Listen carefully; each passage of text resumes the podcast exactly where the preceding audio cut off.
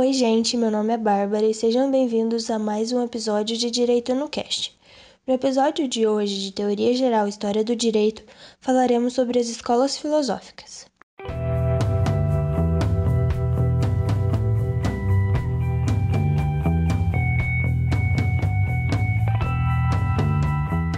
Hoje trataremos de algumas importantes escolas filosóficas relevantes para a nossa matéria tratada em aula. Falaremos então do racionalismo, do empirismo, da dialética transcendental, do materialismo me mecanicista e da dialética em si, importantíssima para o estudante de direito. O nosso primeiro assunto de hoje se trata do racionalismo. O racionalismo surgiu na Grécia Antiga mas sua linha de pensamento só foi resolvida na Idade Moderna. Foi trazido para a área jurídica por Descartes, um filósofo físico e matemático francês.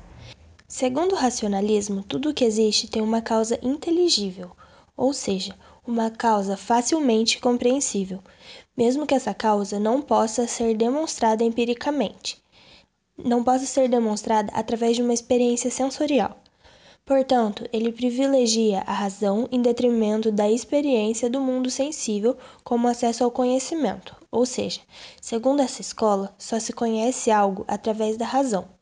Dessa forma, o racionalismo é, em parte, a base da filosofia, ao priorizar a razão como o caminho para se alcançar a verdade.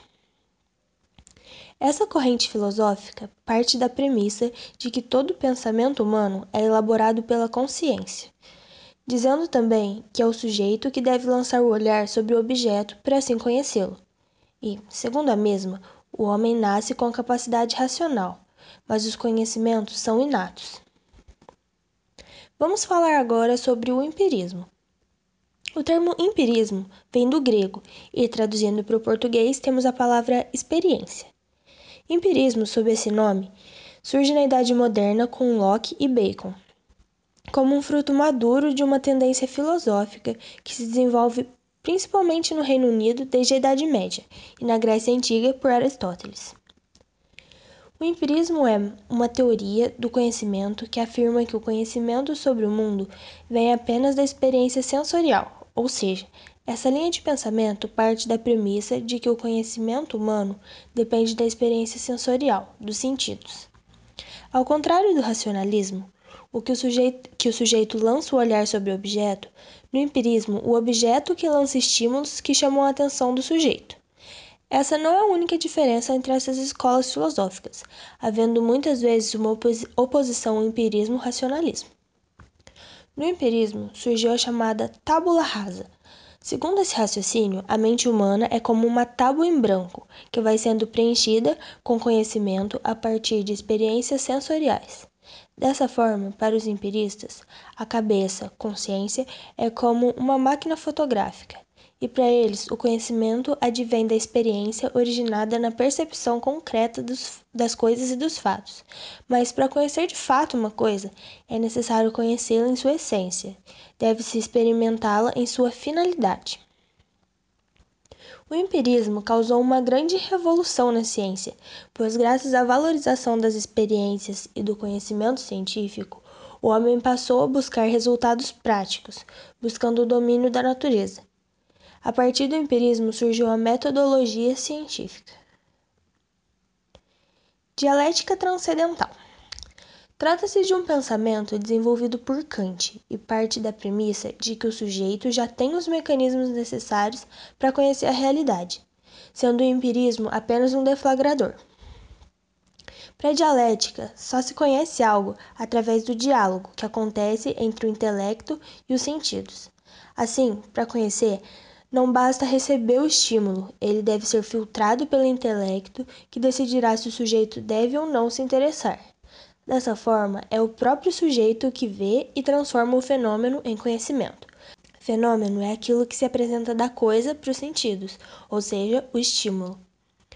Agora falaremos sobre o materialismo mecanicista. O materialismo mecanicista é um tipo de materialismo que vigorou a partir do século XVIII. Essa vertente está intimamente relacionada com o avanço dos processos tecnológicos da Revolução Industrial. De acordo com essa teoria filosófica, os fenômenos sociais são comparados a uma grande engrenagem mecânica. Parte da premissa de que o conhecimento não é elaborado, mas sim determinado pelas circunstâncias da realidade do sujeito, sendo o objeto um simples uma simples determinante do ser humano. A realidade existente em torno do sujeito que determinará o que ele conhece ou não. Vamos usar o exemplo citado em aula pelo professor. Se o sujeito não vivesse no Brasil, mas sim na África, nesse momento ele estaria preocupado em assistir uma aula online de graduação? Com toda certeza não. Muitas vezes estaria preocupado com a comida do dia seguinte, em alimentar os filhos, preocupado com a vida e etc. Ou seja, a pessoa conhece uma coisa porque a realidade dela permite a ela conhecer aquilo. A realidade social acaba determinando aquilo que o sujeito pode conhecer ou não. A consciência é determinada pelas circunstâncias históricas, materiais, e de acordo com isso, a consciência é moldada. Por último, mas não menos importante, falaremos agora da dialética, que, como dito antes, é muito importante para os estudantes de direito. A dialética surgiu na Grécia Antiga, sendo retomada na Idade Contemporânea por Hegel e Marx, e é um método de diálogo cujo foco é a contraposição e contradição de ideias que levam a outras ideias, que tem sido um tema central na filosofia ocidental e oriental desde os tempos antigos. Portanto, a dialética é a arte do diálogo em forma de debate. Aos poucos passou a ser a arte de, no diálogo, demonstrar uma tese por meio de uma argumentação, capaz de definir e distinguir claramente os conceitos envolvidos na discussão. O termo dialética vem do grego, já sendo utilizado por eles desde a antiguidade. Segundo Platão, a dialética é um instrumento essencial para alcançar a verdade. A filosofia descreve a realidade e a reflete Portanto, a dialética busca não inter interpretar, mas refletir acerca da realidade. Esse pensamento parte da premissa de que se demonstra uma tese por meio de uma argumentação, que terá por finalidade distinguir os conceitos da discussão.